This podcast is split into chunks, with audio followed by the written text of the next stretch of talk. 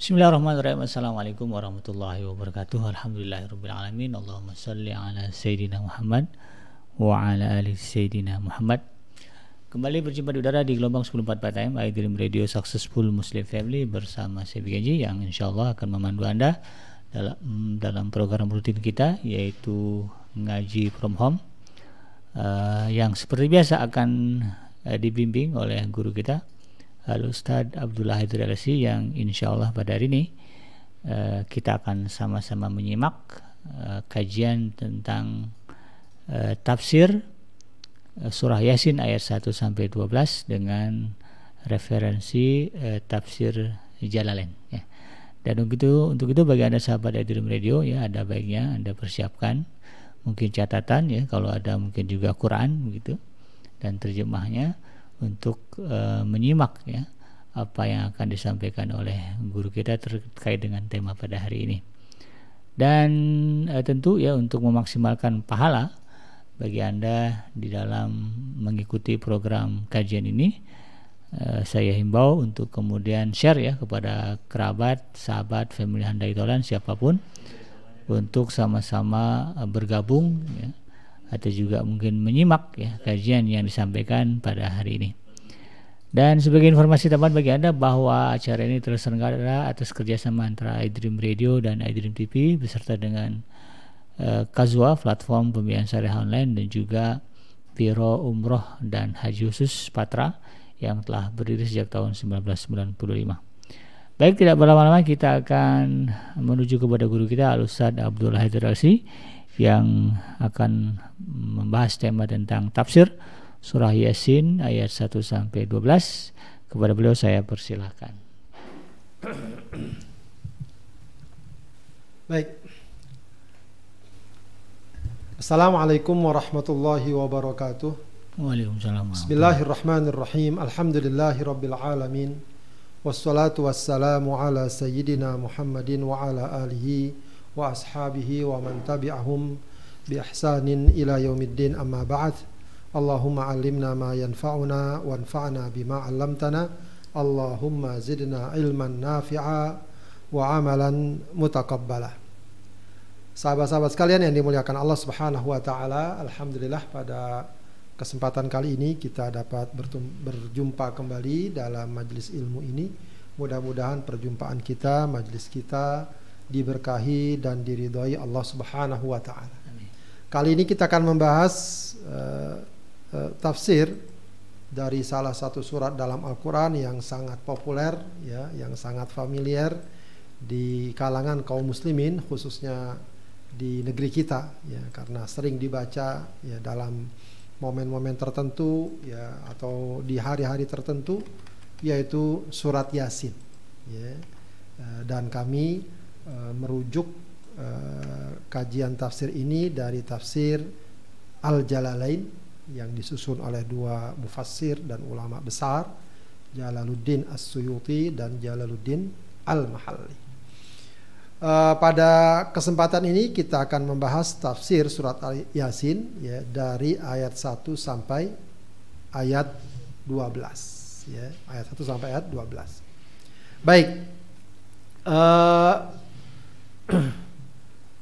kita baca dahulu uh, biar jelas ya. Auzubillahi minasyaitonirrajim. Bismillahirrahmanirrahim. Yasin wal qur'anil hakim. Inna innaka laminal mursalin. Ala siratim mustaqim. Tanzilal azizir rahim. Litunzira qauman ma unzira aba'uhum fahum ghafilun. Laqad haqqal qawlu ala aktsarihim fahum la yu'minun. Inna ja'alna ala inna ja'alna fi a'naqihim aglalan fahya ilal adqani fahum muqmahun وجعلنا من بين أيديهم سدا ومن خلفهم سدا فأغشيناهم فهم لا يبصرون وسواء عليهم أأنذرتهم أم لم تنذرهم لا يؤمنون إنما تنذر من اتبع الذكر وخشي الرحمن بالغيب فبشره بمغفرة وأجر كريم إنا نحن نحيي الموتى ونكتب ما قدموا وآثارهم وكل شيء أحصيناه في إمام مبين. Baik, uh, kita coba kenali profil surat Yasin secara singkat. Ya. Dia adalah surat Makkiyah. Ya, sebagaimana kita ketahui, surat Makkiyah adalah surat yang diturunkan sebelum hijrah ya dan kebanyakan tentu turun di Mekkah begitu ya. Ya berarti memang ini surat-surat yang diturunkan sebelum hijrahnya Rasulullah Wasallam dan biasanya memang surat-surat makiyah berbicara tentang masalah uh, keimanan, masalah akidah, ya perkara-perkara gaib, ya atau dengan kata lain uh, sebagai uh, peletakan ya atas pondasi atau dasar-dasar aki dasar-dasar akidah. Banyak juga berbicara tentang hari kiamat biasanya surat-surat makiyah. Ya, surat ini uh, surat dari segi urutan ya urutan uh, surat dalam Al-Qur'an dia berada pada surat ke-36 ya juz 22 terdiri dari 83 ayat. Dia juga termasuk dalam surat Al-Mathani ya, jadi dalam Al-Qur'an ini surat-surat dalam Al-Qur'an dibagi beberapa kelompok ya. Yang paling uh, awal atau paling panjang disebut Sab'ut Tiwal ya tujuh surat yang panjang Al-Baqarah, Ali Imran, Al-Nisa, Al Al-Maidah, kemudian Al-An'am, Al-A'raf dan uh, atau Al-Anfal ya Al-Anfal. Ya, itu Sab'ut Tiwal. Kemudian setelahnya disebut Al-Mi'in. Al-Mi'in itu dari kata mi'ah, 100. Jadi surat-surat yang ayatnya jumlahnya seratusan ke atas. Nah, setelah Al-Mi'in itu uh, disebut dengan surat Al-Mathani. Ya, ya, dari uh, uh, apa namanya? dikatakan dari surat uh, Qaf atau ada yang mengatakan Al-Hujurat ya sampai uh, apa uh, enggak maaf bukan dari surat Qaf dari uh, setelah ya surat-surat Al-Mi'in itu Al-Mathani ya. Al-Mathani ini berarti kedudukannya uh, surat yang di bawah seratusan begitu ya Kemudian uh, uh, tapi belum sampai pada surat-surat yang pendek-pendek ya. Setelahnya nanti surat-surat Al-Mufassal. Ya, surat-surat Al-Mufassal yang dari uh, dari surat Qaf atau surat Hujurat sampai ke bawah ya, Mufassal.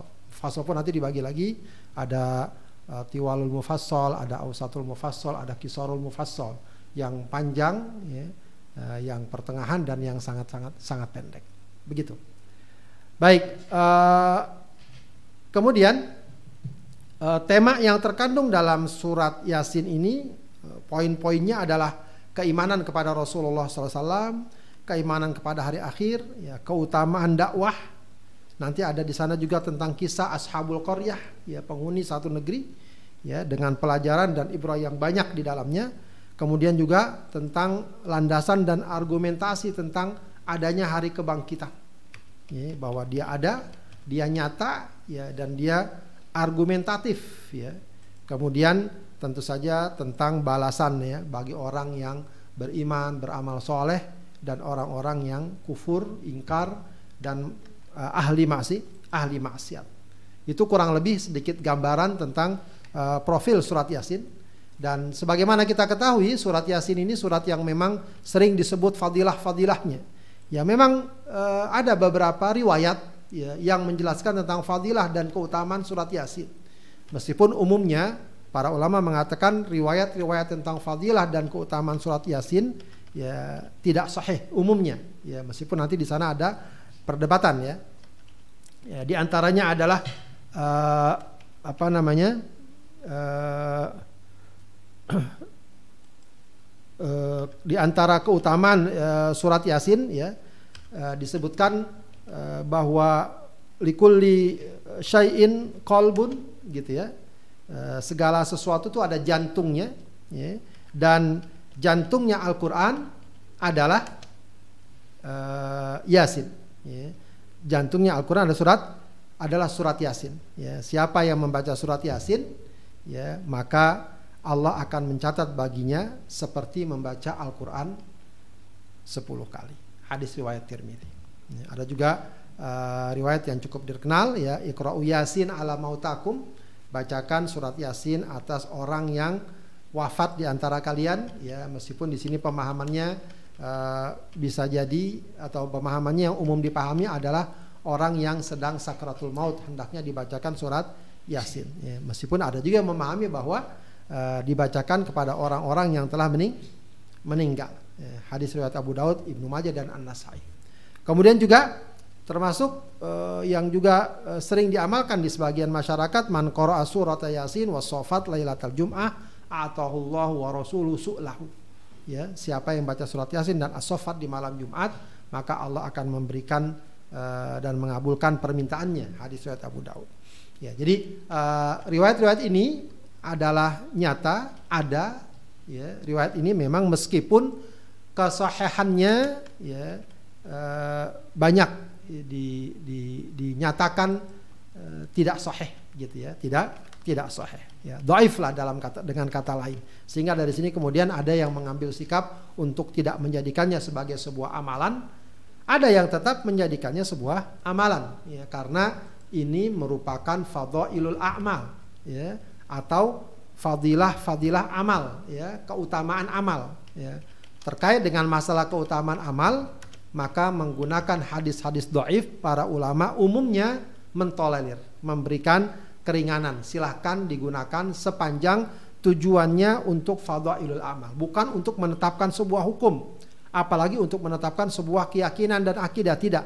Tapi sekedar untuk ya boleh kita katakan memperkaya memvariasi ya memperbanyak amal-amal kita. Ya. Syekh Ibnu Hajar Al-Haythami mengatakan wa qad taqarrara anna al-hadits ad-dha'ifa wal mursal wal munqati wal wal mauquf ya, yu'malu biha fi fadhailil amal ijma'an ya dan sudah ada ketetapan ya bahwa hadis dhaif, mursal, munqati, mu'dhal dan mauquf dapat dipakai untuk keutamaan amal menurut kesepakatan para para ulama.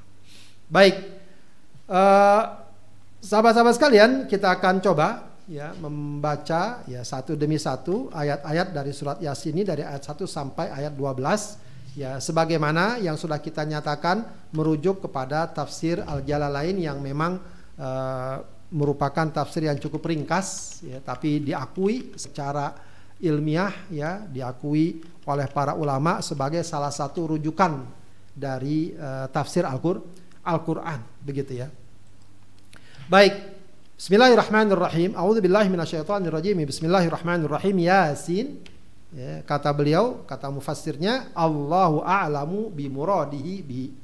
Ya, Allah yang lebih mengetahui tentang tujuan dari makna ayat ini. Ya, jadi memang uh, ayat-ayat ini ya, yang sering kita uh, lihat atau kita baca, kita dengar uh, ini memang dikenal dengan al-huruf al-muqatta'ah yang memang terputus-putus ya. Jadi bacanya itu sesuai dengan huruf hurufnya utuh ya. Jadi enggak kita baca ha kho enggak ha ain qaf gitu ya. Ya sin bukan sa si su bukan.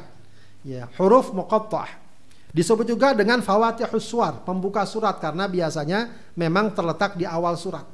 Ya, di awal di awal surat. Nah, makna dari ayat seperti ini kayak alif lam mim, yasin, qaf, nun, kah, kaf, ha, ya, ain, sod gitu ya. Itu memang secara logawi tidak diketahui maknanya. Begitu ya. Meskipun ada beberapa ulama yang bercoba ya beristihad untuk menggali maknanya, ya, menggali maknanya. Ya, namun e, umumnya itu bagian dari istihad saja. Sehingga ya Eh, makna atau pemahaman dari ayat ini umumnya para ulama dan ini pendapat yang cukup dikuatkan. Ini juga yang dilakukan oleh uh, penyusun kitab tafsir lain. Uh, maka ketika ada ayat, ayat seperti ini, komentarnya, penjelasannya adalah Allahu a'lamu bimorodihi dzalik. Allah yang lebih mengetahui tentang tujuannya, tentang tujuannya. Ya, tentu kalau hikmahnya banyak para ulama menggalinya. Kenapa kok ada ayat seperti ini? Ya, ada yang mengatakan bahwa ini tantangan dari Allah Subhanahu wa taala dan merupakan mukjizat Al-Qur'an kepada bangsa Arab yang saat itu memang terkenal ahli sastra. Ya, dihadapkan pada mereka satu ayat yang uh, tidak diketahui maknanya apa dan uh, bagaimana bentuknya atau apa namanya uh, ketentuan bahasanya ya, menggambarkan bahwa uh, surat Al-Qur'an ini tidak cukup hanya sekedar ya dipahami atau diketahui uh, berdasarkan kemampuan bahasa Arab ya akan tetapi tentu saja di sana harus ada keimanan pengagungan kepada Al-Qur'an kepada Al-Qur'an. Di sisi lain ada juga mengatakan bahwa ayat-ayat seperti ini merupakan ujian bagi orang yang beriman untuk mengimani Al-Qur'an walau terhadap ayat-ayat yang tidak diketahui maknanya. Ya, kita tetap beriman bahwa ayat ini kalamullah. Firman Allah Subhanahu wa taala dan tentu saja manfaatnya tetap memberikan pahala kalau kita baca walau kita tidak tahu maknanya. Ini juga dalil yang menunjukkan bahwa ada sebagian orang mengatakan kalau baca Al-Quran nggak tahu ayat nggak tahu mananya nggak ada pahalanya. Nah ini nggak ada mananya, tapi tetap ada pahalanya. Bahkan dijadikan dalil oleh Rasulullah. Man qara harfan fi kitabillah falahu bihi uh, falahu bihi hasanah wa likulli hasanah asyratu amsalihha. La aqulu alif lam mim harfun walakin alifun harfun lamun harfun mimun harfun. Ya, siapa yang baca satu huruf dari kitabullah dia dapat satu kebaikan, satu kebaikan dilipat gandakan, sepuluh kebaikan. Saya tidak mengatakan alif lam mim satu huruf, tapi alif satu huruf, lam satu huruf, mim satu satu huruf. Baik, kemudian di ayat berikutnya Allah mengatakan wal Qur'anil Hakim. Ini, huruf waw dalam uh, ayat ini ya itu bukan huruf atof, artinya bukan dan ya. Alif lam mim da, eh, apa? Yasin wal Qur'anil dan Al Qur'an Al Hakim. Tidak Wow di sini namanya wawul kosam, ya, yang artinya sumpah. Kalau biasa diartikan demi, demi Al-Quran Al-Hakim. Ya, kita biasanya umumnya kalau mengartikan Al-Hakim itu bijak, hikmah. Al-Quran yang mengandung hikmah. Tapi kalau kita lihat kita kita tafsir, makna Al-Hakim di sini sebagaimana salah dinyatakan juga dalam tafsir lain Al-Muhkam. Al-Muhkam itu sesuatu yang yang teliti, Ya, jadi orang kalau bikin misalnya bikin jam tangan itu kan harus betul-betul detail, teliti. Ya, apa namanya? Hasilnya harus bagus begitu ya. Nah, Al-Qur'an itu muhkam. Allah Subhanahu wa taala uh, apa namanya? turunkan Al-Qur'an di sini dikatakan al-muhkam bi'azimin bi'ajibun bi'ajibin nazar. Ya, yaitu yang susunannya sangat menakjubkan. Susunannya bagus begitu ya. Makanya kalau kita baca Quran enak, menghafalnya pun enak gitu ya. Karena memang sudah tersusun sedemikian rupa dengan ba dengan baik ya. Wabadi ilmaani bukan cuma soal susunan bahasanya, maknanya pun sangat indah. Ya, itu Al-Qur'an. Ya. Itu yang dikatakan Al-Hakim ya. Wal Qur'anil Hakim dan demi Al-Qur'an demi Al-Qur'an yang Eh, sempurna, yang tidak ada cacat, yang tidak ada kurang di dalam di dalamnya. Ya, yang dia mengandung kebenaran. Ya, maka dikatakan bahwa Al-Qur'an adalah kitab yang hak, tidak ada kebatilan sedikit pun di dalamnya, ya. La yatihil batil min baini yadayhi wa min khalfih, ya. Baik dari segi susunannya, kalimatnya benar-benar sempurna, teliti, cermat dan benar. Itulah ini maksud dengan Al-Hakim. Begitu ya. Kemudian Allah katakan lagi innaka. Innaka di sini domir mukhotob ka engkau. Siapa maksudnya? Nabi Muhammad. Innaka engkau sungguhnya engkau wahai Muhammad laminal mursalin. Ya. E, sungguh dari kalangan para para rasul. Jadi sebelumnya ada al-qasam tadi, ya. Apa namanya? Wal Qur'anil Hakim. Dalam bahasa Arab kalau sudah ada al-qasam berarti ada jawabul qasam. Ya, artinya Allah ini bersumpah ingin apa yang ingin Allah tegaskan, apa yang ingin Allah nyatakan. Ya, itu namanya jawabul qasam. Jawabul qasamnya adalah inna kala minal mursalin. Sungguh engkau termasuk para roh, para rasul. Begitu ya, para rasul. Ya, artinya dalam ayat ini Allah menegaskan bahwa Nabi Muhammad Shallallahu Alaihi Wasallam tak lain merupakan seorang rasul sebagaimana rasul-rasul yang sudah diutus sebelum sebelumnya, begitu ya. Sebelumnya. Di sini digunakan kata-kata taukid innaka inna kemudian ditambah lagi lam lam taukid penguatan padahal sebelum udah ada kosam ya ini dikatakan oleh para ulama ya sebagai bantahan sebagai jawaban atas pengingkaran pendustaan orang-orang kafir Quraisy saat itu yang tidak percaya bahwa Nabi Muhammad adalah Rasulullah Shallallahu Alaihi wasallam. Adalah seorang rasul. Ya. Allah tegaskan sungguh dia seorang rasul sebagaimana rasul-rasul sebelum sebelumnya. Begitu. Ya, jadi Allah bersumpah demi Al-Qur'an yang yang sempurna tadi, ya, sungguh engkau wahai Muhammad adalah seorang rasul. Ala siratim mustaqim. Ya, ini penjelasan dari sifat Rasulullah sallallahu alaihi wasallam Maka dikatakan di sini ala muta'allikum bima qablahu terkait dengan sebelumnya. Siratim mustaqim yaitu Rasulullah sallallahu alaihi wasallam itu pedomannya, panduannya, jalannya itu berada di jalan yang lurus. Siratim mustaqim. Bukan semata dia seorang rasul tapi jalannya memang benar. Jalannya adalah jalan hak. Ya, jalan yang selalu kita minta kepada Allah setiap hari. Ihdinas siratal mustaqim. Ya, dikatakan di sini oleh muallif ya. Tariqal anbiya ya. Ala sirati mustaqim ay tariqil anbiya qablaka ya. Yakni at-tauhid wal huda. Yaitu jalan para nabi sebelummu. Ya, sama itu jalannya. Jalur yang ditempuh Rasulullah adalah jalur yang telah ditempuh oleh para nabi. Apa jalurnya tadi? Tauhid dan petunjuk Allah Subhanahu wa taala wa ta'kid bil qasam wa ghairihi raddun liqaulil kuffar lahu lasta mursala. Ya pe, e, penguatan dengan kosam sudah dengan sumpah ditambah lagi dengan huruf taukid berikutnya itu tak lain merupakan gambaran atas pengingkaran atas ucapan orang-orang kafir bahwa Nabi Muhammad bukanlah seorang rasul. Ya artinya dia benar seorang rasul Kemudian Allah katakan lagi tanzilal azizir rahim. Ya, ini penjelasan tentang apa? Tentang Al-Qur'an.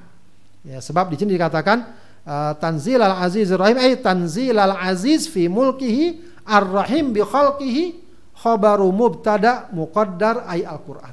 Maksudnya Al-Qur'an ini Al-Qur'an ini diturunkan oleh Al-Aziz. Al-Aziz di sini adalah nama dan sifat Allah Subhanahu wa taala itu Al-Aziz, Al-Izzah, Al-Man'ah. Ya, dikatakan Al-Aziz karena Allah perkasa, karena Allah kuat, bisa mencegah apa yang Dia cegah. Ya. Al-Aziz fi mulkihi, Allah yang sangat berkuasa, sangat perkasa dalam kerajaannya, dalam kekuasaannya. Tapi juga Ar-Rahim. Ya, ini kombinasi yang uh, sangat biasanya sering ada kombinasi seperti ini. Sebab e, biasanya kalau gambaran manusia, kalau seseorang misalnya dikatakan perkasa padahal kuat, biasa gambarannya apa? E, serem gitu ya, gambarannya e, zolim, gambarannya dia berbuat seenaknya gitu ya. Bisa. Tapi tidak, ya. Allah Al-Aziz betul dia perkasa. Dia berbuat apa saja mampu. Tidak ada yang menghalanginya. Tapi dia adalah Ar-Rahim. Ya.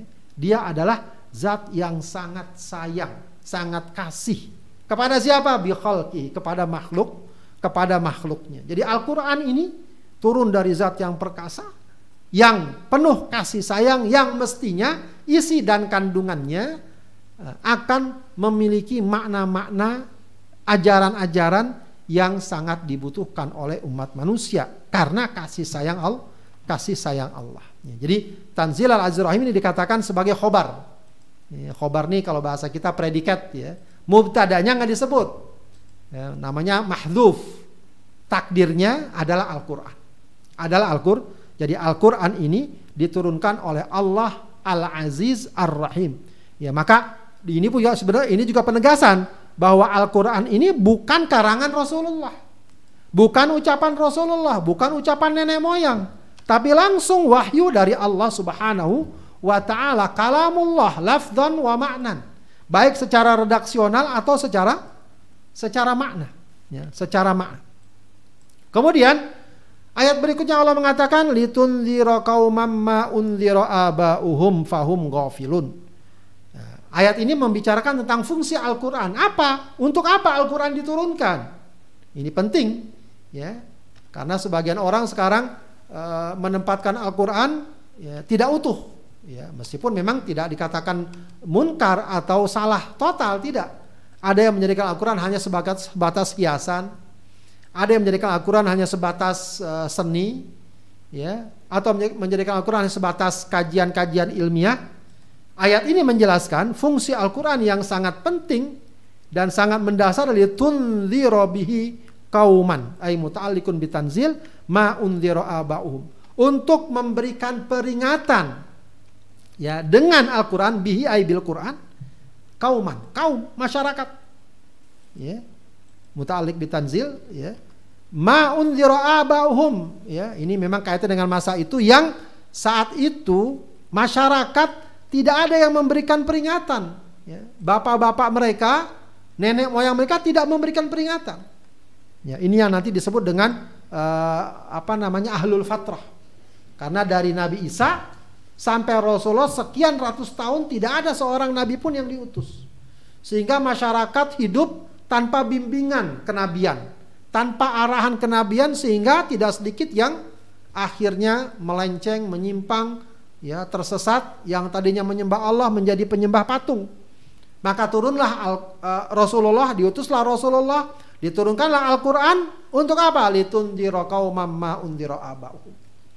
Ya, fahum ghafilun yang karena mereka tidak ada yang memberikan peringatan, ya, fahum ay al-qaum ghafilun anil iman warusyd sehingga mereka menyimpang dari keimanan dan uh, petun, petunjuk. Jadi di masyarakat Arab khususnya ketika itu masyarakat Arab jahiliyah bahkan di Mekah walaupun di sana ada Ka'bah, ada Masjidil Haram, ya, karena nggak ada petunjuk, nggak ada orang yang mengingatkan, terjadilah penyimpangan. Ya, begitulah sejatinya atau senyatanya eh, fakta-fakta yang selalu terjadi. Kalau kurang-kurang ada orang kasih peringatan, kasih ajaran, uh, kasih tahu mana yang harus, mana yang tinggalkan, biasanya orang lama-lama akan semakin jauh dari petunjuk Allah Subhanahu wa taala. Ya. Kemudian Allah Subhanahu wa taala katakan inna ja'alna fi anakihim. Eh maaf. Ayat berikutnya sebelumnya laqad haqqal qawlu ala aktsarihim fahum la yu'minun. Ya, ini juga bisa jadi efek dari sedemikian lamanya orang dalam kesesatan sudah turun seorang rasul, sudah turun Al-Qur'an dengan segala kemuliaan dan keagungannya, tapi tetap saja ada orang-orang yang memang ya, sudah menjadi ketentuan dan takdir Allah, ya, dia tidak menerima keimanan. Ya, laqad haqqal qaulu. Artinya sudah sudah dinyatakan. Ya, sudah ada kepastian ya. Ay wajaba ala aktsarihim sebagian dari mereka ya sebagian dari mereka saat itu ya eh, orang-orang kafir Quraisy ya aktsaruhum ya, bukan sebagian lagi kebanyakan dari mereka ya tidak menerima. Sehingga uh, telah tetaplah keputusan bagi mereka adab Allah Subhanahu wa taala fahum la yu'minun. Mereka tidak beriman. Kebanyakan mereka tidak beriman. Dan memang ketika itu yang menerima sangat sedikit. Yang mau beriman pada Rasul sangat sedikit. Maka Rasul ditindas, diusir, dimusuhi, dius, diperangi, bahkan ada yang dibunuh. Ya, karena memang sudah sedikit lemah ya. Sebagian kecil saja yang menerima. Ya, kalau dimanai secara umum pun kalau kita lihat sekarang ya pada zaman sekarang ini ya eh, tetap juga kondisinya sebagian kecil aja yang menerima, sebagian besarnya tidak menerima. Ya, kalau kita lihat misalnya umat Islam sekarang sekian miliar banyak, tapi yang tidak beriman lebih banyak apa lebih sedikit? Tetap lebih banyak. Tetap lebih banyak. Laqad haqqal qawlu ala aktsarihim fahum la yu'minun. Kemudian Allah katakan dalam ayat berikutnya inna ja'alna fi a'naqihim aghlalan. Ini juga masih menjelaskan kondisi orang-orang seperti itu.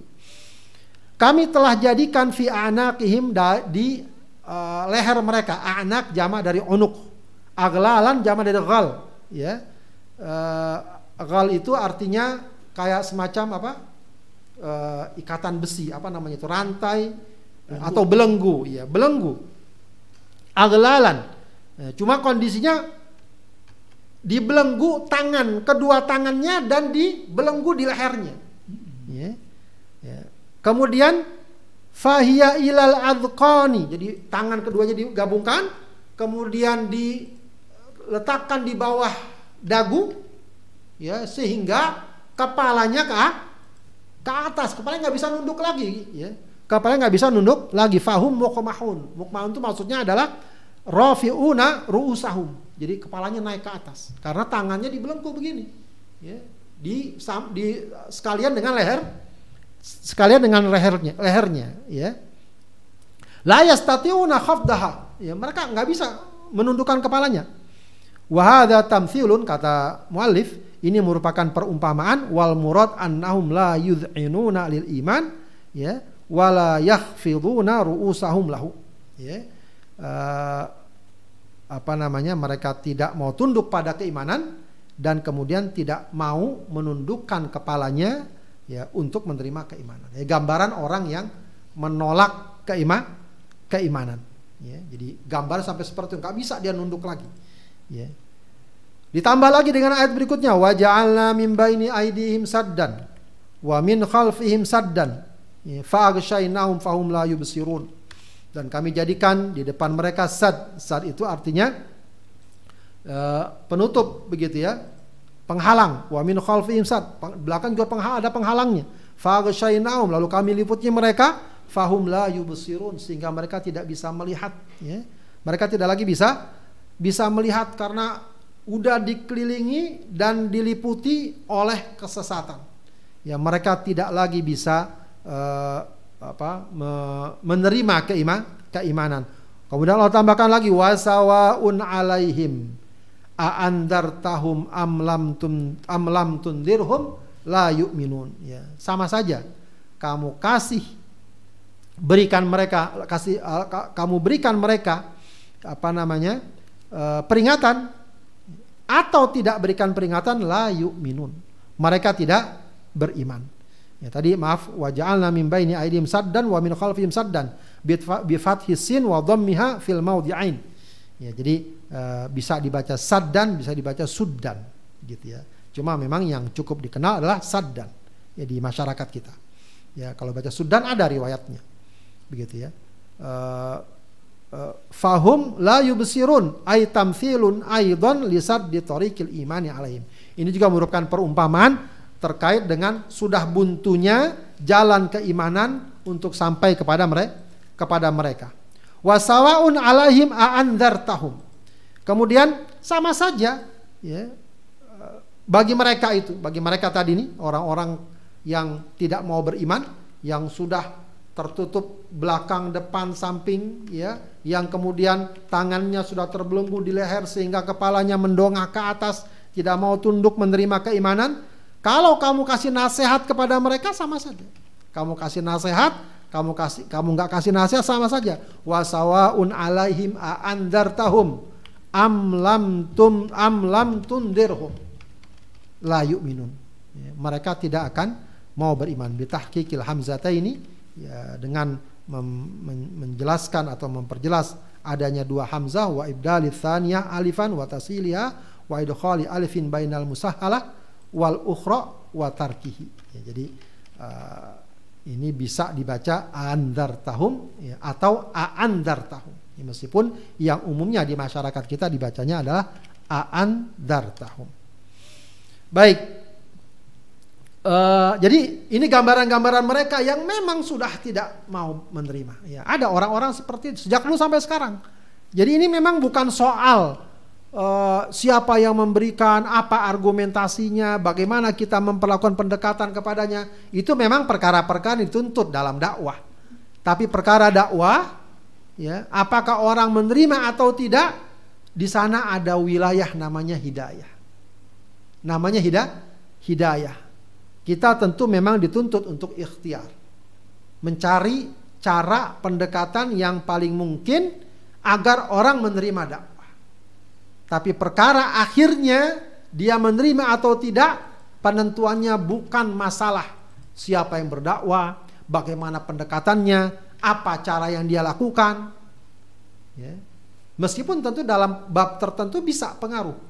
Tapi akhirnya yang paling menentukan adalah apakah dia mendapatkan hidayah dari Allah atau atau tidak. Kalau tidak, ya sudah. Kata Allah, wasawaun alaihim tahum am lam tundirhum la yu'minun.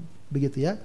Nah, ini uh, apa namanya uh, dinyatakan atau disampaikan kepada Rasulullah Shallallahu Alaihi Wasallam ya agar uh, Rasulullah pun tidak ya kalau bahasa kita tidak capek hati, tidak sampai uh, patah hati ketika ada orang diajak untuk beriman agar dia selamat, agar dia bahagia di dunia dan akhirat, kok nggak mau? Kadang-kadang bisa jadi itu akan menimpa seorang dai. Ya. Udah kita capek-capek, kita korbankan waktu kita, kita ikhlas, kita nggak minta keuntungan apa-apa, cuma agar dia selamat, kok nggak mau? Gitu ya. Nah ini uh, ayat-ayat seperti ini disampaikan oleh Allah Subhanahu wa taala agar ketika kita berdakwah juga bahkan kepada Rasulullah Shallallahu Alaihi Wasallam bahwa memang ada orang-orang seperti itu yang tidak bisa menerima iman. Ya sudah, kalau sudah berarti bukan lagi wilayah dan wewenang kita, bukan lagi uh, tugas dan kewajiban kita bagi dia apakah dia menerima atau tidak. Tugas kita adalah menyampaikan. Perkara akhirnya dia menerima, alhamdulillah. Kalau ternyata tidak menerima, ya sudah. Ya, apa boleh dikata, begitu ya. ya kalau kalau kepada Rasulullah ada orang yang menolak, apalagi bukan oleh Rasulullah, apalagi oleh manusia biasa seperti kita. Maka kalau ada yang menolak dakwah, menolak ajak untuk beriman, ya jangan patah hati. Cari lagi, berdakwah lagi dengan orang lain. Ya. Di sini ditolak bisa jadi di sana diterima. Dia tidak menerima bisa jadi di sana menyam, menyambutnya. Begitu. Ini juga disyaratkan ya dalam surat Al-Kahfi ya. Fala'allaka bahi'un nafsaka ala atharihim illam yu'minu bihadzal hadithi asafa. Ya, boleh jadi ya, engkau maksudnya engkau Rasulullah SAW uh, eh, apa namanya mencelakakan ya diri kamu ketika melihat ada orang-orang yang berpaling, yang mereka tidak mau beriman kepada Allah, kepada Al-Qur'an, kepada Dia. Bisa jadi akan apa namanya mencelakakan atau membahayakan diri kalau seandainya itu semua terlalu dipikirkan atau membuat perasaan kita jadi uh, tidak nyaman ya selalu memikirkan dan seterusnya. Sudah. Kalau memang dia tidak menerima itu sudah bukan uh, tanggungan dan kewajiban kita ya. Tugas kita adalah menyampai menyampaikan. Nah kemudian di ayat berikutnya Allah mengatakan innama tunziru manittaba'a dzikra wa khasyar rahmana bil ghaib fabashshirhu bimaghfirati wa ajrin karim. Innama tunzir ya, Al-Qur'an ini hanya dapat memberikan peringatan ai manau yanfa'u indzaroka ya. Artinya peringatanmu ya dengan Al-Qur'an tadi itu baru bermanfaat. Baru berguna. Kalau yang sebelumnya kan nggak berguna tuh. Ya, karena memang hati sudah tertutup, ya. Depan, belakang, samping kanan, samping kiri sudah tertutup. Ya, dia pun kepalanya udah nggak bisa turun lagi, mendongak terus. Udah tertutup. Lalu bagaimana? Apa yang kepada siapa yang bermanfaat? Innama tunziru manittaba'adz dzikra. Ya, baru bermanfaat pesan-pesan, nasihat-nasihat, peringatan-peringatan kepada mereka yang mengikuti adzikr. Adzikr di sini penafsirannya ada Al-Qur'an. Mereka yang mau beriman pada Al-Quran, siap mengikuti ajaran Al-Quran. Meskipun namanya manusia, kadang-kadang lemah, kadang-kadang lalai, kadang-kadang bosan, kadang-kadang males. Tapi selagi prinsip dasarnya adalah beriman kepada Al-Quran. Al-Quran adalah petunjuk, Al-Quran adalah pedoman kehidupan. Maka nasihat-nasihat, peringatan-peringatan yang disampaikan berdasarkan Al-Quran tadi itu akan memberikan manfaat. Begitu ya. Bukan hanya sampai di situ, wa khasyar rahmana bil ghaib ya, dan dia juga takut kepada ar-rahman ya, takut pada ar-rahman maksudnya takut kepada Allah subhanahu wa ta'ala bil ghaib dalam perkara gaib takut uh, tentang azabnya takut nanti kalau tidak mendapatkan uh, ridho dari Allah tidak mendapatkan keselamatan di hari kiamat ya khafahu walam yarahu ya maksudnya adalah uh, takut kepada Allah walaupun dia tidak melihatnya takut kepada hari kiamat, takut kepada azab Allah walaupun dia belum melihatnya. Itu termasuk bagian dari keimanan kepada yang yang gaib. Begitu ya. Orang seperti ini, seperti ini kata Allah Subhanahu wa taala fabasyirhu bimaghfirati wa ajrin karim. Ya, kasih kabar gembira bagi dia dengan ampunan Allah dan ya, pahala yang pahala yang mulia. Ya, maka uh, di sini akan tampak ya perbedaan bahwa peringatan yang disampaikan kepada orang-orang yang memang asalnya telah beriman kepada Al-Quran, siap untuk mengikuti ajaran Al-Quran, walau kadang-kadang mungkin e, di sela-sela itu ada syahwat dan lain sebagainya, itu yang akan memberikan peringat, memberikan manfaat, memberikan manfaat. Adapun orang yang sejak awal e, tidak mengimani Al-Quran atau memang sejak awal memperlihatkan penolakan kepada uh, hal itu maka uh, sawasawaun alaihim aandartahum am lam tundirhum la yu'minun. Kemudian di uh, ayat ke-12 Allah mengatakan inna nahnu nuhyil mauta. Sungguhnya kami menghidupkan al mauta yang telah mati. Maksudnya apa ini? Lil ba'athi. Nanti di hari kebangkitan. Di hari kebangkitan umat manusia yang sebelumnya semuanya telah mati, Allah Subhanahu wa taala bangkitkan. Nah, ini jelas memberikan isyarat ya bahwa hari kebangkitan, hari kiamat itu adalah perkara yang hak, yang pasti terjadi. Ya, yang tidak mungkin Allah berdusta ya uh, yang menyatakan dalam banyak ayatnya tentang kejadian hari kiamat. Permasalahannya bukan cuma hari kiamat terjadi atau tidak. Justru di hari kiamat nantilah kemudian ketetapan berlaku, pembalasan berlaku, setiap manusia akan mendapatkan balasannya setimpal. Tidak ada kezaliman sedikit pun yang akan mereka alami. Apa yang mereka lakukan, itulah balasan yang akan mereka terima. Ya, sebab apa? Allah katakan wanak tubuh makodamu dan telah kami catat, kami tulis di mana? Fil mahfuz. Jadi setiap perbuatan manusia itu Allah catat. Bukan cuma Allah tahu. Ya, Allah sudah tahu, pasti Allah tahu. Nggak lupa, Allah nggak bakal lupa. Tapi untuk menggambarkan bagaimana uh, perbuatan manusia itu, ya, bukanlah sesuatu yang terjadi begitu saja, bukanlah bisa berlalu begitu saja. Semuanya dicatat dengan rapi. Tidak ada yang ketinggalan sedikit pun. Apa yang dicatat? Maqaddamu yang mereka lakukan fi hayatihim min khairin wa syarrin. Dalam hidup mereka, baik baik kebaikan atau keburukan semua dicatat. Ya. Liyujawizu alaihi ya, agar atau liyujawazu alaihi agar mereka mendapatkan balasan ya uh, mendapatkan balasan atas perbuatan yang dia laku yang dia lakukan. Kemudian wa bukan hanya perbuatan langsung mereka, tapi juga uh, apa istilahnya bekas-bekas mereka, ya uh, jejak-jejak mereka. Ai mastan nabihi ba'dahum. Artinya buah dari perbuatan mereka kemudian nanti diikuti oleh orang-orang sesudahnya. Itu pun akan dicatat sebagai bagian dari catatan amal mereka. Apakah yang ditinggalkan adalah jejak-jejak kebaikan? Karena dia misalnya mengajarkan Al-Quran, maka orang yang diajarkan menjadi ahli Al-Quran, menjadi guru, punya pesantren, eh, memberikan manfaat di tengah masyarakat. Itu namanya atharohum. Ya, namanya atharohum. Ya, tapi kebalikannya, kalau yang ditinggalkan adalah jejak-jejak keburukan, dulu di sini nggak ada judi, sejak ada dia di kampung ini jadi terkenal dengan judinya. Dan banyak yang mengikutinya. Itu juga asar juga. Asar keburukan. Akan dicatat.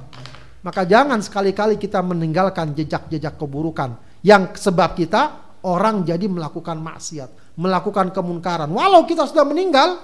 Maka kemunkaran, dosa-dosa dari kemaksiatan itu akan terus dicatat sebagai catatan amal kita. Amal keburukan kita. Justru yang hendaknya kita harus lakukan adalah selalu meninggalkan jejak-jejak kebaikan sehingga walau kita sudah wafat catatan-catatan kebaikan akan terus mengalir dalam lembaran-lembaran catatan catatan kita. Ada juga yang mengatakan uh, wa atharahum uh, adalah langkah-langkah kita dalam melakukan satu perkara apakah keburukan atau kebaikan. Ya, jadi kalau kita sholat ke masjid bukan cuma sholatnya yang dihitung tapi langkah-langkah kita pun akan dihitung. Begitu juga kalau kita melakukan kemaksiatan. Ya, maka diriwayatkan ada Bani Salamah yang rumahnya agak jauh dari Masjid Nabawi ya mereka pengen pindah kata Rasul jangan ya eh, jejak-jejak kalian langkah-langkah kalian itu akan menjadi catatan amal amal soleh wa kulla syai'in ahsainahu fi imamin mubin. Dan semuanya kami catat ya nahu kami catat dengan teliti dengan rapi fi imamin mubin. Ya imam di sini. Nah inilah pentingnya kita uh, belajar tafsir dari Eh, para ulama. Sebab kalau sekedar kita artikan fi imami mubin ya bisa jadi kita artikan uh, semuanya kami catat di di di para imam yang nyata. Ya, itu kan nggak jelas jadi maknanya. Hmm. apa imam itu? Tapi para ulama mengatakan imam di sini adalah umul kitab. Ya, kalau boleh kita katakan seperti buku induk ya yang mencatat semua amal kita semua kegiatan kita di dunia. Atau juga dengan kata lain Allahul Mahfud. Ya, jadi semuanya telah dicatat oleh Allah Subhanahu wa taala semua amal kita di Lauhil Mahfuz yang nanti akan disodorkan, akan kita terima sesuai dengan amal yang kita perbuat dan atas dasar itulah seseorang akan mendapatkan balasan nanti di hari di hari kiamat. Demikianlah sahabat-sahabat sekalian uh, bacaan kita terkait dari surat Yasin ayat 1 sampai 12 ya yang tentu saja memiliki pesan-pesan dan makna-makna yang dalam ya. Yang pertama bisa kita katakan bahwa ayat-ayat uh, yang telah kita baca tadi memberikan pesan agar kita selalu memperkuat keimanan kita kepada Rasulullah Wasallam dan Al-Quranul Karim. Ini perkara yang uh, aksiomatis yang harus menjadi dasar dari keimanan kita dan harus kita turunkan, kita ajarkan kepada anak-anak kita bahwa keimanan kepada Rasulullah, keimanan kepada Al-Quran, sebagaimana keimanan kepada Allah, itu nggak bisa ditawar-tawar. Ya, kalau ada orang-orang atau siapa pun yang ingin apa namanya e, menggoyahkan keimanan kita, yang ingin membuat kesimpulan-kesimpulan yang dapat meragu-ragukan kita, maka jangan sekali-kali berpaling kepada mereka. Ya, kita harus pastikan bahwa ini adalah perkara mutlak yang tidak boleh kita goyah sedikit pun. Bahkan sekedar ragu sedikit pun tidak boleh. Ya, sebab ini harus menjadi keyakinan mutlak keimanan kita kepada Rasulullah. Dialah utusan Allah yang menyampaikan dan mengajarkan kepada kita ajaran Allah yang membimbing kehidupan kita untuk selamat di dunia maupun di akhirat. Begitu juga dengan Al-Quran, bahwa Al-Quran adalah kalamullah, bahwa di dalamnya terdapat ayat-ayat Allah yang sempurna, yang tidak ada kebatilan di dalamnya, ajaran-ajarannya adalah hak, dan betul-betul memberikan manfaat dan kebaikan bagi kita fid dunia wal wal akhirah. Kemudian poin yang lain juga adalah bahwa para rasul ya membawa misi yang sama yaitu menyuruhkan tauhid, menyuruhkan ibadatullah, penyembahan kepada Allah para rasul. Ya, para rasul semuanya punya prinsip yang sama. Mereka berada dalam satu garis yang sama, as-siratal mustaqim. Ya, itu sama semua. Ya, sehingga uh, kita tidak mengatakan bahwa rasul ini agamanya ini, rasul itu agamanya tidak. Semuanya berada dalam ajaran Islam, ajaran tauhid kepada Allah Subhanahu wa taala. Dan ini juga memberikan isyarat bahwa Para rasul diutus tak lain untuk menyampaikan ajaran Allah, untuk mendakwahkan ajaran Allah. Ya, maka ini juga harus menjadi teladan bagi kita. Bagaimana keimanan kita kepada Rasulullah, keimanan kita kepada Al-Qur'an mestinya mendorong dan memotivasi kita untuk menyampaikan sebagaimana yang disampaikan para rasul. Untuk melaksanakan misi dan tugas kenabian dan kerasulan yaitu menyampaikan ajaran Allah Subhanahu wa taala. Kemudian di antara fungsi Al-Quran adalah sebagai peringatan.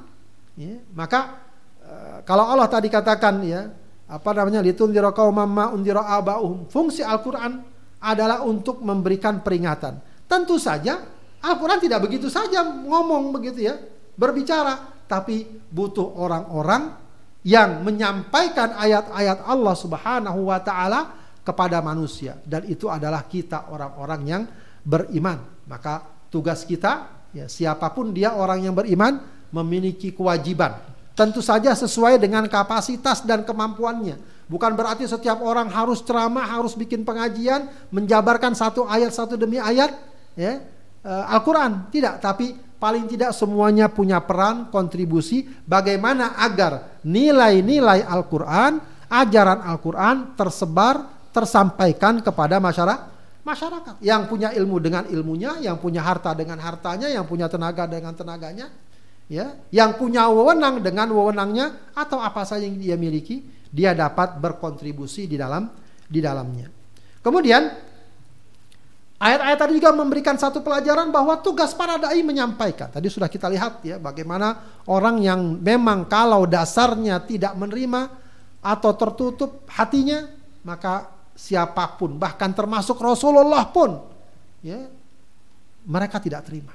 Ya, bayangkan ya kalau mungkin kita mengatakan kalau kita apalah kita seorang orang kecil uh, apa namanya kalaupun ustadz ustadz di kampung atau apa begitu ya jangan kita berpikir seperti itu ya bukan hanya kita mungkin kiai besar ulama besar bisa jadi ada dakwanya yang ada pihak-pihak yang tidak menerima dakwahnya bukan hanya kiai dan ulama Rasulullah kurang apa Rasulullah? Tetap saja kalau akhirnya hati orang tertutup, dia tidak akan menerima hidayah. Tidak akan menerima hidayah. Makanya ya ini uh, sebagai uh, pelajaran bahwa tugas kita memang menyampaikan. Sudah selesai. Kalau tugas itu sudah kita lakukan, kewajiban kita sudah terlaksana. Perkara orang menerima atau tidak, ya itu bukan wilayah dan wewenang kita, itu adalah wilayah Allah Subhanahu wa taala. Allah nyatakan dengan tegas, "Innaka la tahdi man ahbabta, walakinnallah yahdi mayyasha." Sungguhnya engkau tidak dapat memberikan hidayah kepada orang yang kamu cintai. Tapi Allah memberikan hidayah kepada siapa yang Dia kehendak kehendaki.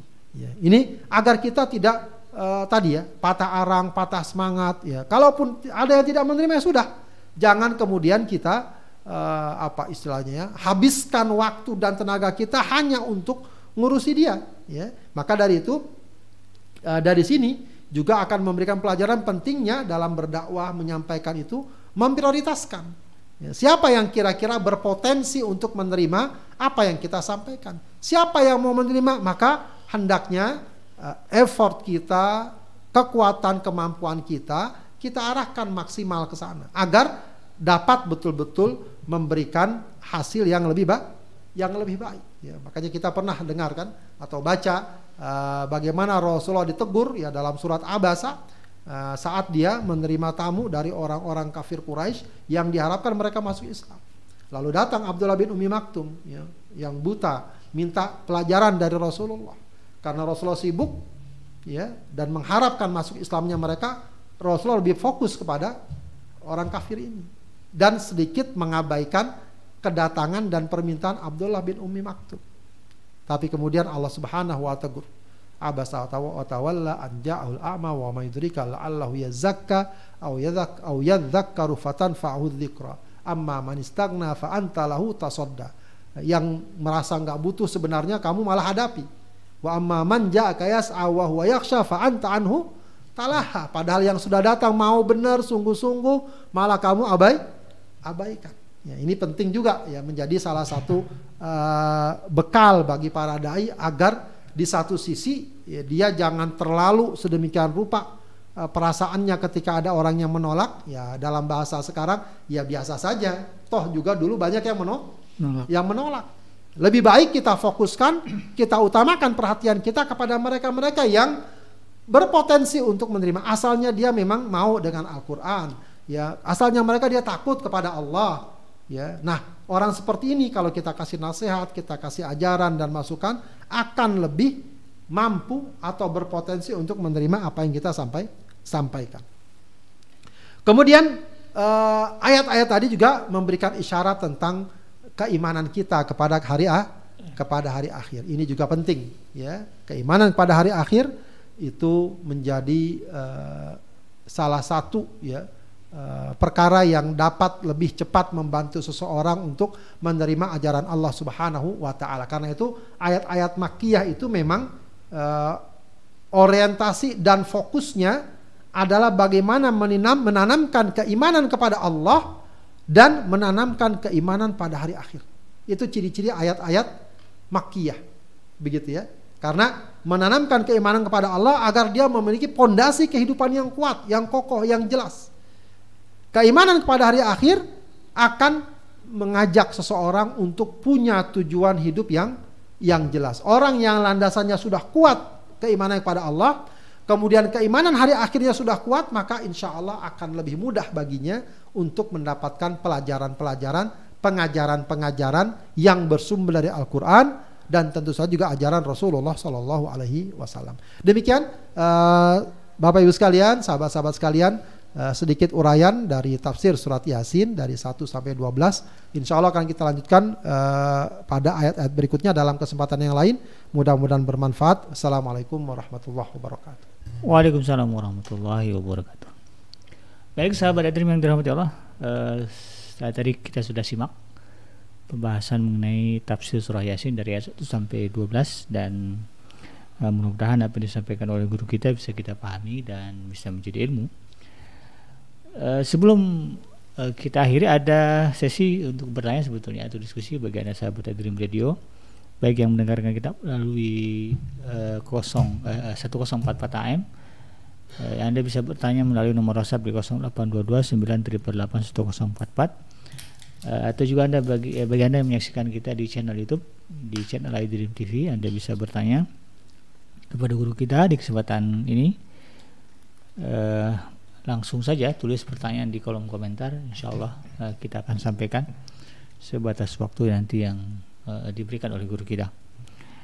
Baik Ustaz sebelum uh, mungkin sambil menunggu jamaah kalau ada yang uh, bertanya terkait dengan tema pada hari ini saya ada beberapa pertanyaan untuk uh, berdiskusi dengan Ustaz terkait dengan tema tafsir surah Yasin ini. Yang pertama ini terkait ini Ustaz, nah, uh, apa uh, makna Yasin yang di dalam ayat pertama. Saya pernah dengar ada yang menyebutkan uh, Yasin itu adalah nama lain Rasulullah. Ya, ada kan salawat itu Ana Yasin Habibillah. Ya, ya. Apakah itu berdasar atau tidak atau memang seperti apa Ustaz penjelasannya?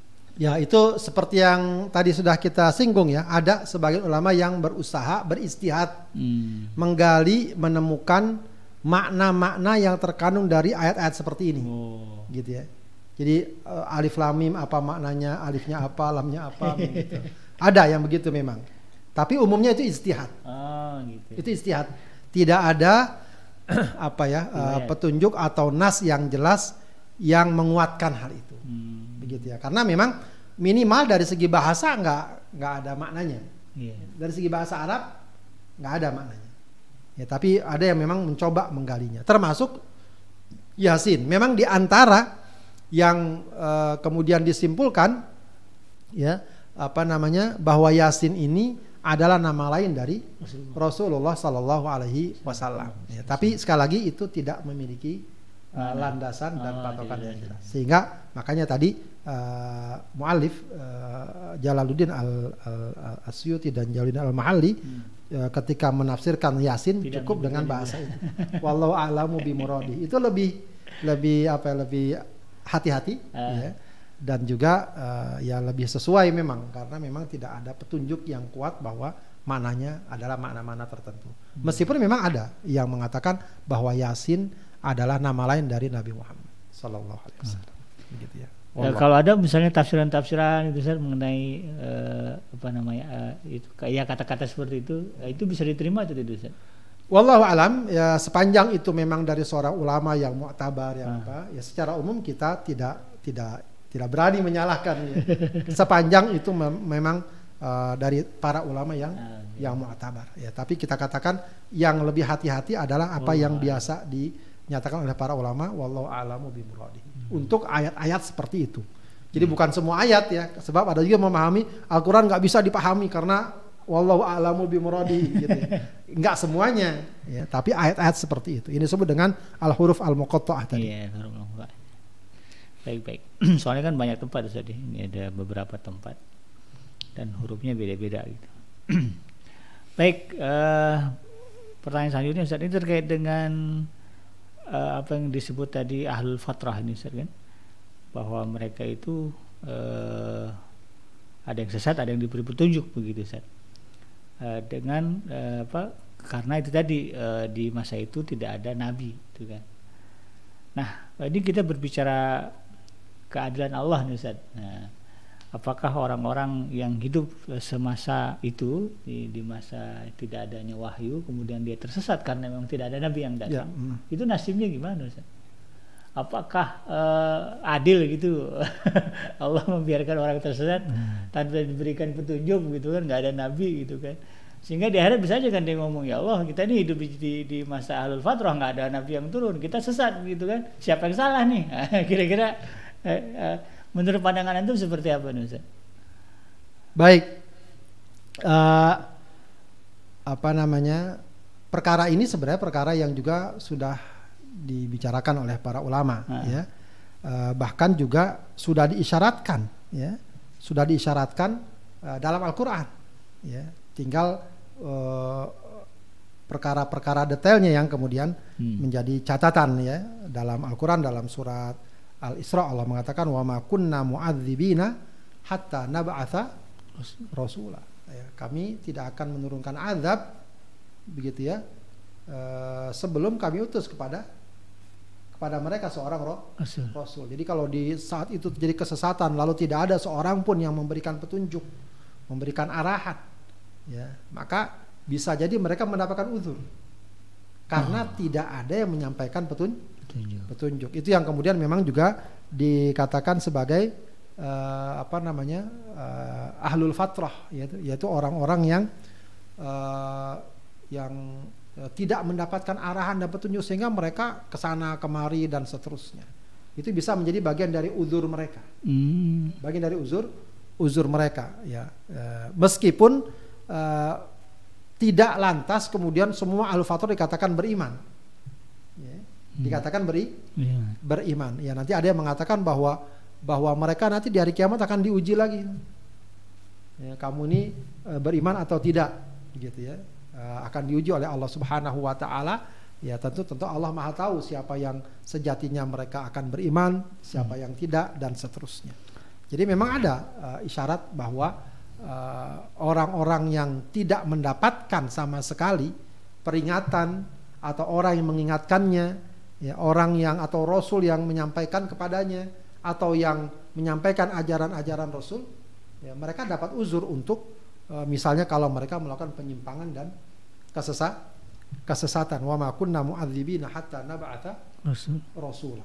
Ya. Jadi bisa demikian. Cuma tidak kita katakan mereka muslim, mereka beriman. Ya. Ya, artinya ya sudah, ya, memang yang paling aman sih kita tidak perlu menjatuhkan vonis atau menjatuhkan hukum. Hmm. Kita serahkan mereka kepada Allah, Kepada kepada Allah. Allah yang maha tahu. Allah yang maha tahu. Hmm. Begitu ya. Allah yang maha tahu. Apa ini berlaku juga untuk misalnya eh, dalam konteks hari ini Ustaz ya, Hmm. ada suku-suku pedalaman gitu kan para dai nggak nyampe ke sana tuh. Apakah mereka masuk juga dalam Bisa wilayah? jadi kalau betul-betul nggak ada yang sampai ke mereka. Ah, Betul-betul ya. Betul-betul nggak sampai sama sekali ke mereka. Gitu ya. Bisa jadi seperti itu. Cuma sebagai sebuah hukum zahir, kalau nyata-nyata mereka tidak beriman pada Allah, ya mereka dikatakan tidak beriman. hmm, Tapi hakikatnya nanti kan Allah yang tahu. iya. Oh, mereka bisa aja menyampaikan alasan kan. Hmm. Ya, kami dahulu tidak ada yang menyampaikan ajaran kepada kami. Hmm. Ya, sebab kalau cuma ngasih alasan bisa aja, oh nggak ada yang nyampe, di, nyampe cuma nggak mau dengar. gitu. kan ada kayak gitu dalam surat uh, Al-Mulk kan kayak gitu bahasanya. Ya. Uh, ketika dikatakan pada mereka, emangnya nggak ada yang ngasih apa? Peringatan. ngasih ngasih peringatan apa? Uh, hal ja'akum nadir? Qala bala qad ja'ana Nazir, fakadzabna wa qulna ma nazzalallahu min syai'. Ya. Eh, emangnya nggak ada yang ngasih peringatan? Nggak datang peringatan cuma kami eh, dustakan dan seterusnya. Eh, Jadi ya itulah. Ini juga bagian dari sebetulnya misteri juga nih Ustaz, bagi saya. Jadi ya alhamdulillah terjawab lah, kan. Bahwa eh, ya ada orang-orang yang dalam kondisi eh, seperti itu dan Allah Subhanahu Wa Taala yang akan em, menangani langsung urusan mereka nanti di kiamat hari kiamat. Jadi kalau berbicara eh, yang ayat yang tadi Ustaz yang eh, mengatakan eh, Rasul itu diutus untuk memberikan peringatan kepada eh, orang yang bapak-bapak mereka, ya kaum yang bapak-bapak mereka tidak diberi peringatan. Jadi apakah tugas memberi peringatan itu tugas Rasul apa tugas bapak? Ya, Kita sebagai ayah gitu kan bertugas memberi peringatan itu biar aja nanti ada Rasul gitu kan. Gimana Ustaz?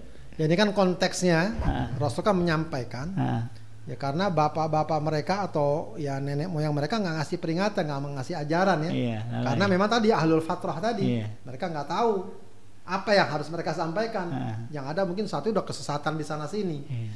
Begitu ya. Akan tapi kalau kaedah kayak gitu ya sekarang sudah jelas ya ku anfusakum wa ahlikum naro. Iya. Itu kan kewajiban orang tua untuk memberikan ajaran dan peringatan kepada anak-anak. kepada keluarga. anak-anaknya begitu ya. Jadi uh, itu sudah kewajiban ya uh, Rasul sudah menunaikan kewajibannya Hmm, menyampaikan ajaran jalan. Islam sudah menyampaikan kewajibannya. Berarti sekarang ya semuanya punya kewajiban siapa pun dia ya untuk menyampaikan ajaran Islam atau menanamkan nilai-nilai ajaran Islam khususnya kepada keluarga Keluarga. keluarga juga kepada orang lain punya kewajiban. Ya kan udah jelas wal takum minkum ummatu yad'una ilal khair. Jadilah kalian umat yang menyeru kepada kebaik ya muruna bil ma'ruf wa yanhauna 'anil munkar itu udah jelas perintah untuk berdakwah menyampaikan ajaran Islam. Eh, iya. Eh, baik Ustaz, selanjutnya ini terkait dengan ayat yang ayat yang ke-9 Ustaz, wa ja'alna min baini aidihim sadda wa min khalfihim sadan. Mm-mm. Itu ada yang mengaitkan dengan peristiwa hijrahnya Nabi ketika keluar dari rumah. Lalu kemudian beliau melemparkan pasir katanya. Eh, sehingga orang-orang sekelilingnya tidak melihat. Nah, ada yang mengaitkannya eh, tafsir ayat itu begitu. Nah, ini nih eh, gimana? Soalnya nggak Ustaz? Wallahu alam. Yang jelas ini tafsir ayat ini surat Makkiyah. Nah, iya. Makkiyah dan potensinya dia turun pada awal-awal juga. Hmm. Jadi ayat itu kalau dan dalam beberapa kitab tafsir, nah ini juga mungkin saya perlu nanti gali lagi. Iya. Dari beberapa tafsir yang saya baca nggak ada yang mengisyaratkan eh, seperti Berkaitan itu atau atau paling tidak ayat itu sebab turunnya adalah itu. Ah, Wallah alam tidak ada. Apakah kemudian ketika Rasulullah eh, hijrah kemudian beliau membaca ayat itu mungkin Oh, saja gitu, gitu ya. ya. Tapi bahwa itu sebab turunnya tidak Oh, gitu. ya. gitu ya. Bisa saja beliau membaca ayat itu. Hmm. Tapi itu membutuhkan eh, pengkajian lagi. ya. Saya perlu ini. Ya. Iya. Tapi bukan sebagai sebab turunnya ya. Sebab bukan sebab turun. Sebab turunnya Baik, ayat baik. itu. Nah, kemudian yang terakhir Ustaz, eh, terkait dengan asar yang disebut di dalam surah ayat yang ke-12 apa tadi ya? Ya, tadi kan eh, asar ini dicatat Ustaz. ya. Apakah maksud dicatat ini adalah eh, catatan sebagai jejak atau bukti bahwa kita sudah melakukan kebaikan atau keburukan Ya. atau dicatat untuk kemudian dibalas ba- diberikan pahala. Misalnya kalau tadi kan eh, dia eh, meni- apa je- dia membuat jejak keburukan. Nah, orang ngikutin. Ya. Lalu dia dapat dosa tuh dari situ. Atau sebaliknya kalau dia jejaknya baik, kemudian dia dapat pahala dari situ. Atau sekedar Allah catat, Allah tunjukkan ini loh. Ah, bukti kamu sudah berbuat jahat, bukti kamu sudah berbuat baik, ini jejaknya. Ya. Itu gimana Ustaz? Ya, nah, jejak semua dicatat untuk mendapatkan balasan. Hmm. Kalau cuma dicatatnya selesai urusannya. ya. Tidak untuk mendapatkan bala Balasan. balasan agar tampak keadilan Allah bahwa Allah memberikan balasan bukan ya kalau bahasa kita bukan semau maunya, bukan pilih kasih, bukan karena ini anak anu, ini anak sanu tidak. Hmm. Tapi lebih karena amalnya siapa pun dia, walaupun mungkin di dunia dia orangnya tidak dipandang, orangnya pun tidak punya kedudukan, tapi balasannya memang bisa jadi lebih banyak daripada orang-orang yang dipandang atau apa begitu. Hmm. Gitu. Itu semua sesuai. Eh, Sepanjang itu memang sudah tercatat. Jadi catatan-catatan itu berbanding lurus dengan balasan yang akan dia teri- Terima. yang akan dia terima. Begitu ya. Yang akan dia terima sebab sudah jelas kan, "Faman ya'mal mithqala dzarratin khairan yara wa may ya'mal mithqala dzarratin syarran yara." Sekecil apa pun itu amal ya dan amal itu amal yang telah dicatat. Hmm. Ya, akan eh, dia lihat balasan, akan dia ketahui balasan balasan. Jadi dicatat. Ya, maksudnya dicatat untuk dibalas. Mendapatkan balasan, kebaikan balasan kebaikan, keburukan balasan keburu keburukan. Apa ini bisa jadi dalil kan kalau ada ada konsep amal jariah? Apa ini bisa juga jadi dalil dosa jariah gitu? Bisa jadi, ya meskipun istilah nggak ada ya. Dosa Ya, jariah. ya. Sebab kalau eh, amal jariah dalam hadis itu yang cukup kuat adalah wakaf. sebenarnya. Ah, Artinya amal yang terus mengalir. mengalir, ya, yang terus eh, amal itu masih ada. Iya. Eh, ba- wakafnya itu masih kan ada, yang ada yang diambil manfaatnya. Iya. Ya, dosa jariah juga ada. Ya, meskipun nggak ada nggak dikenal ya, tapi ada kan terkenal riwayat bahwa setiap terjadi pembunuhan maka kaubil itu Nah, dapat dosanya Iya. karena dia yang pertama kali mencontohkan pembunuh pembunuhan. pembunuhan. Ya, ada. Dan ini juga termasuk ayat ini menjadi dalil bahwa ya meskipun tidak disebutkan sebagai sebuah istilah yang dikenal, Nah, dosa jariah itu ada.